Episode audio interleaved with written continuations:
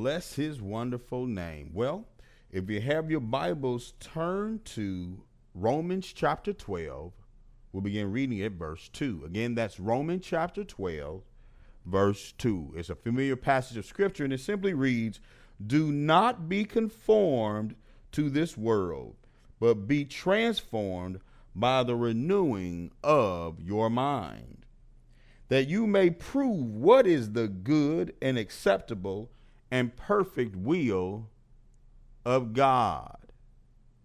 Now, how do we not conform to this world? By renewing our minds, renewing our minds to the Word of God. Now, I think it's quite interesting. The enemy has picked up on this this uh, verse, but we know when the enemy uses that verse, it's always going to be twisted because the enemy only has darkness. There is no life in him. It's only death. Conformed. You know, in this past few years, I have seen movies, once again, that the message is all about don't be fit in the mold. Do what you like. Do what you want to do. In fact, for today's lesson, that's going to be our definition for conformity. Conformity is just simply doing what you want to do. It's doing what you want to do. You know, God gives us talent, He gives us purpose. And one of the things we have to make sure that we do, we always have to look out for this philosophy. Do what you want to do, or the new thing because oftentimes the enemy will rob you of your destiny. You know, it's much easier for the enemy just to give you a vain philosophy. The Word of God talks about this in Colossians uh, 2 and 8. It talks about vain deceit, the philosophies, the traditions of men. It's vain deceit. Once again, if the enemy can give you a philosophy that's negative, he didn't have to do much work. It will shipwreck your life. Now, let me give you an example of this. Uh, we all have heard Amadeus Mozart. We all know him as a classical composer. Well, he was born, he was a child prodigy. In other words, he had this crazy gift of music that was just unheard of. He wrote his first composition or piece of music between the ages of four and five. And it was either age seven or nine that he wrote his first symphony. Well, his father took him around uh, Europe, and, and he had visited all of the aristocracy of Europe. They knew him. He was the child prodigy. We can say it this way Mozart's way was set. It was set. Everyone knew him, and all the kings and queens and the dukes, they all wanted him. He was very talented. However, Mozart got swept up in this new age of thinking. Now, around the mid 1700s, this new way of, of, of this democratic mindset, which, you know, in and of itself is not bad, but that was not the way that Mozart was supposed to go. You see, the old way was the way of the patronage system. And the patronage system was simply uh, the king, the queen, or the duke would hire the uh, composer, and that composer would have the responsibility to write all the operas, the symphonies, or or write music for the mass. And this composer would have all the musicians, everything that he would need. He lived a very fine life. But Mozart got swept up in this new age idea. So instead of enjoying the patronage system, he said, No, I don't want to be, uh, be under the service of a king or queen. I want to do things my way. So if you want music from me, you have to buy from me. Well, long story short, Mozart died at an early age of 35. He was starving, freezing to, to death, um, in poverty. He had no money. He was broke. He had syphilis because he was living all kinds of lifestyle, and he was blind from the syphilis. He lived a terrible lifestyle. Now look at it. He was talented. He produced over 600 works, But guess what? He didn't enjoy the fruit of his labor. Now, why was this so? Because he adopted this philosophy that was not his, the way he was supposed to function.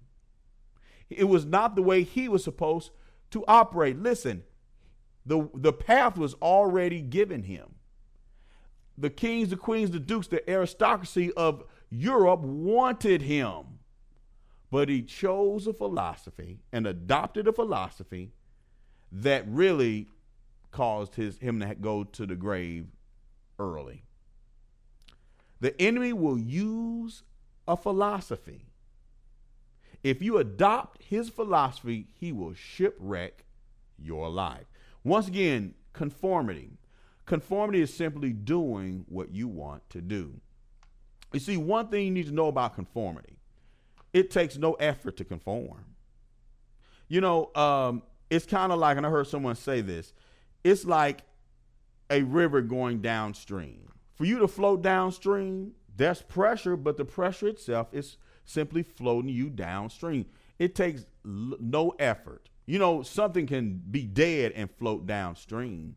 But for you to turn around and work against the current, to work to go upstream requires effort, it requires work. The Word of God tells us not to be conformed to this world.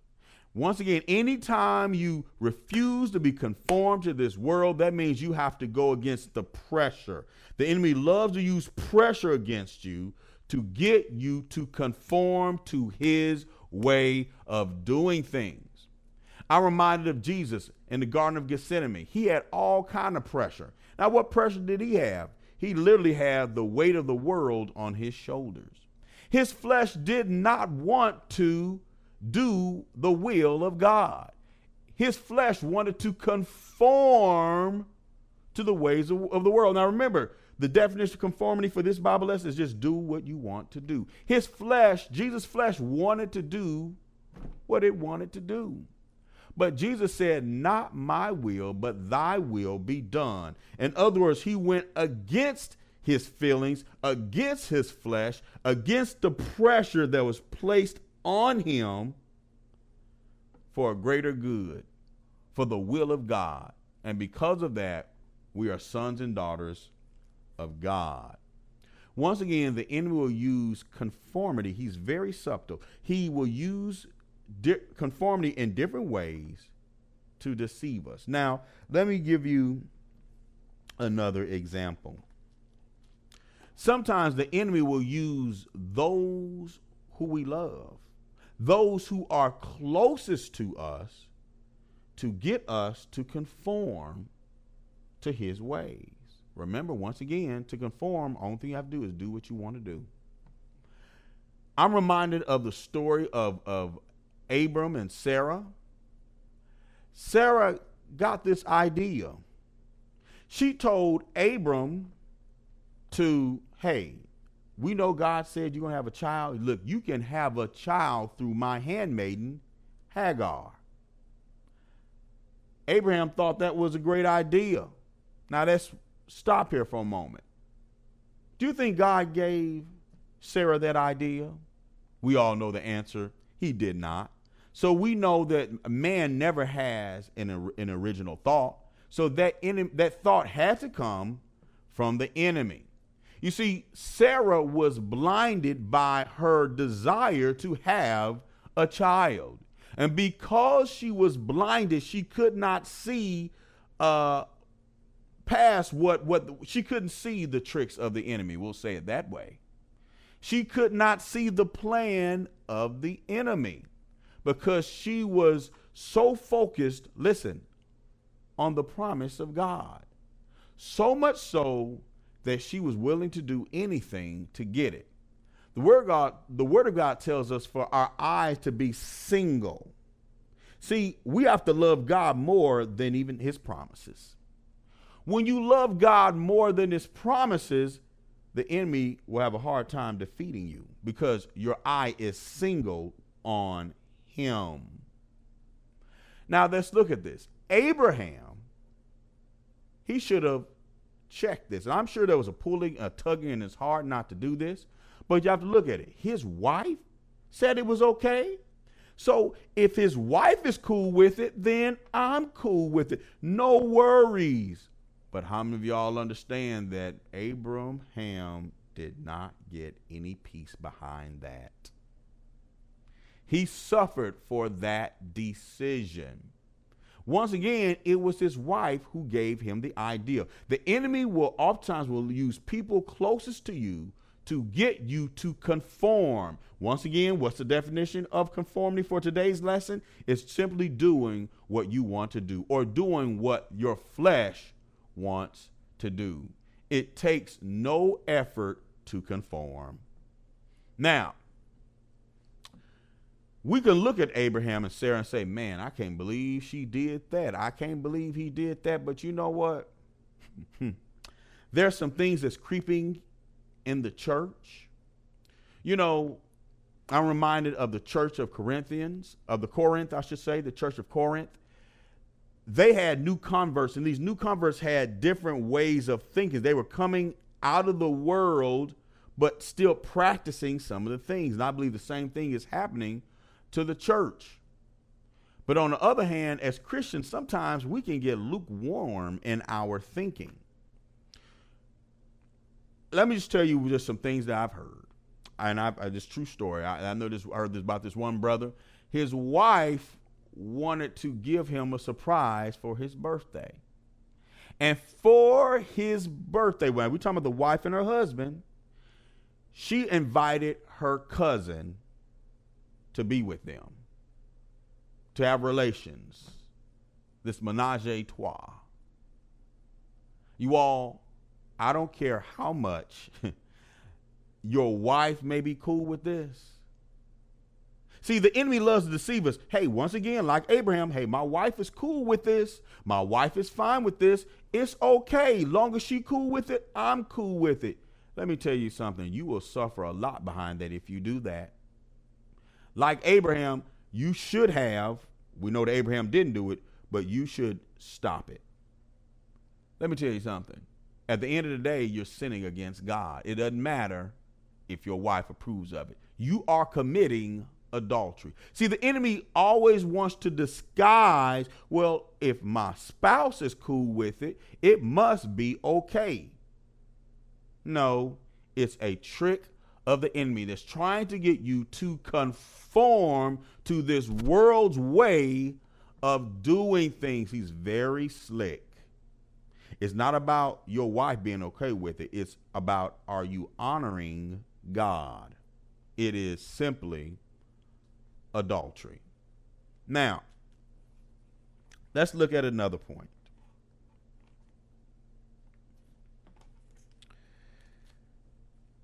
Sometimes the enemy, he's so, once again, he's so sneaky. He knows because you are walking in the calling of God and you're so focused on God. Now, the enemy knows your weakness, but he can't get you. Sometimes he'll have a hard time getting you to focus on his plans. Why? Once again, because you're so focused on the call of God. And as long as you are walking in the call in which God has called you, the service or the anointing that God has called you to walk in, the enemy, once again, has a hard time deceiving you. But oftentimes, the enemy will try to put pressure on your mind to do something that's not sinful, seemingly. Just take the day off. Just take a day off. You worked hard. You have uh, you have trained other people. You deserve a break. You deserve a day off. Let me say this. Have you ever taken a day off your job you regretted that you ever had taken that day off?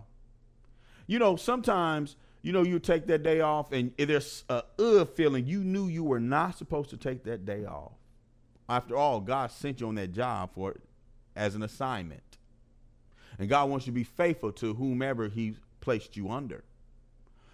Or sometimes when you take that day that day off, all kind of craziness will happen. You'll be vexed. You end up getting into something that you you didn't even you would not have gotten into if you were at work, and you wish you would have wished that you would have gone to work.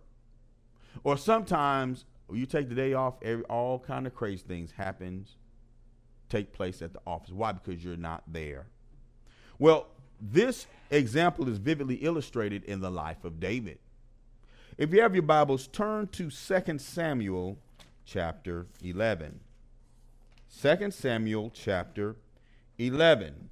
And it reads In the spring of the year, the time when the kings go out to battle, David sent out Joab and his officers, all of Israel with him.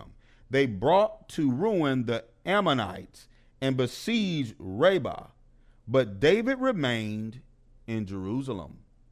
One evening, when David arose from his bed and was walking on the roof of the king's house, from the roof he saw a woman bathing, and the woman was very beautiful.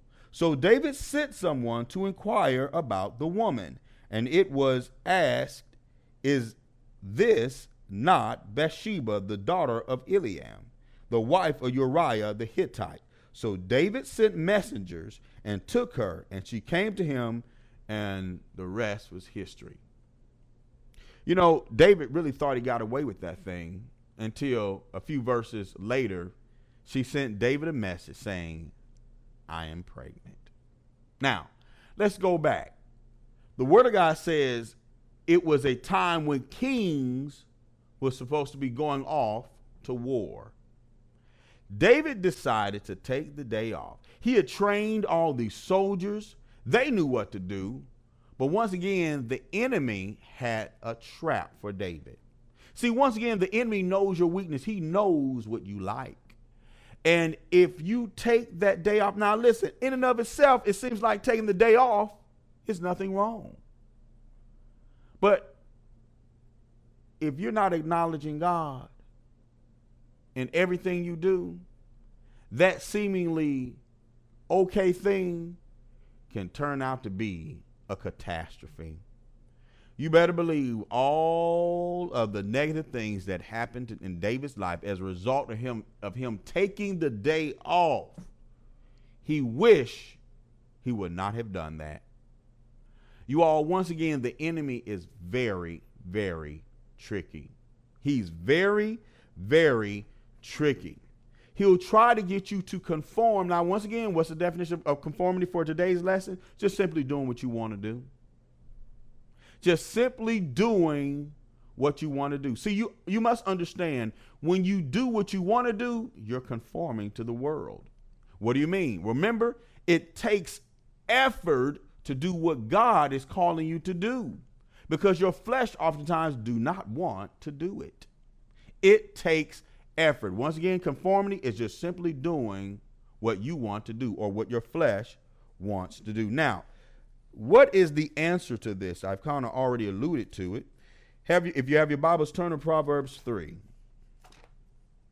We know we can quote this scripture, but it's a good idea sometimes just to read it. Keep it before your eyes. It reads, Trust in the Lord. I'm sorry, um, is verse 5. Proverbs 3 and 5. It says, Trust in the Lord with all your heart and lean not to your own understanding. In all your ways acknowledge him, and he will direct your path.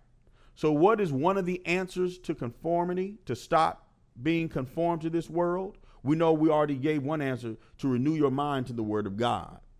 But this is another way. The Word of God says, trust in the Lord with all of your heart, with your whole being. Trust in the Lord with all of your heart and lean not to your understanding. So, what does that mean? Although I may understand some things, if it's contrary to the word of God that's being sown in my heart, I'll shun that thing that's I can understand.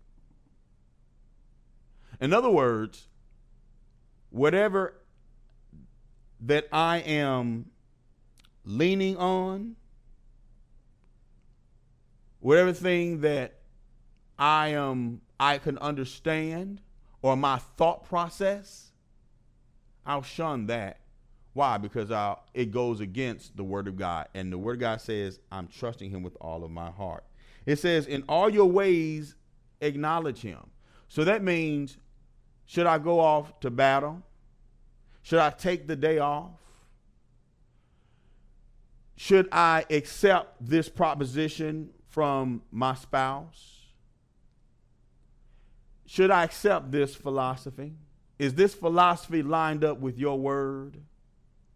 In all my ways, acknowledge him, and he will direct my path. In other words, he will give me an answer. Let me say this. Sometimes we can get in a tight and we can make decisions based on good old common sense. But did you acknowledge God in that way? See, one of the things, there's a, I'll say it this way there's a saying unfortunately, sometimes in Christian circles, you're every now and then you hear someone say, "Well, you know, sometimes you got to do what you got to do." What does that mean? That means, in other words, sometimes you got to just kind of trying to try to do what you got to do. In other words, you know, we know you say, but sometimes you know you kind of got to just go, you know, under the table or or do some backwards things to get some things done or or to make it work. In other words, like Sarah did, help God out because the only thing you're gonna do is create an Ishmael. No, the word of God says for us to trust in the Lord with all of our hearts and lean not, not to our own understanding. In all our ways, acknowledge him, and he will direct our path. In other words, if we acknowledge him, he's going to direct our path every time. Now, after the Lord directs our path, we have a choice. If we obey the directives from God, we are trusting in the Lord with all our hearts. But if we disobey the directive, then guess what? That thing that we disobeyed is bigger has more place, a larger place in our heart than God. Oh, brother pastor, I, I wouldn't say that. Yes, it is because you yielded to that thing. God gave you a directive after you inquired of the Lord. Anytime that you choose to do your own thing, you're not trusting in the Lord with all your heart that thing has a bigger piece of your heart than the Lord. You are conforming to the world. Conformity. Once again, what's the definition? Simply doing what you want to do. So, in other words, yourself, me, myself, and I have a bigger part, has more of stronger hope to my heart than God. I trust in my desires my flesh more than trusting in the Lord. That may be a bitter pill to swallow, but it is absolutely the truth. How do I know I'm trusting in the Lord with all of my heart? When He gives me a directive, when He directs my path, I can follow the directives. To not do that means you're conforming to this world's way of doing things. So let's recap. We talked about conformity. We talked about to go against conformity, that means you have to go against you have to go against the pressure. The pressure is pressure being placed on you when you're trying to go against your flesh. You're not conforming. We talked about different ways how the enemy tries to get us to conform through philosophy, through those who are close to us. And then through some things that seemingly insignificant that in and of itself may not be sin, but it's a sin because that's not what God wants you to do. Taking the day off. The word of God says, in all of your ways, acknowledge him. In all of your ways, that including God, can I, is it okay for me to take the day off? Is it okay for me to take the day off? Acknowledge him in all your ways, and he will direct your path. Trusting in the Lord, consulting the Lord, acknowledging the Lord, and staying in the Word of God, renewing your mind to the Word of God, will keep you from conforming to this world. Amen. Give God a hand clap of praise.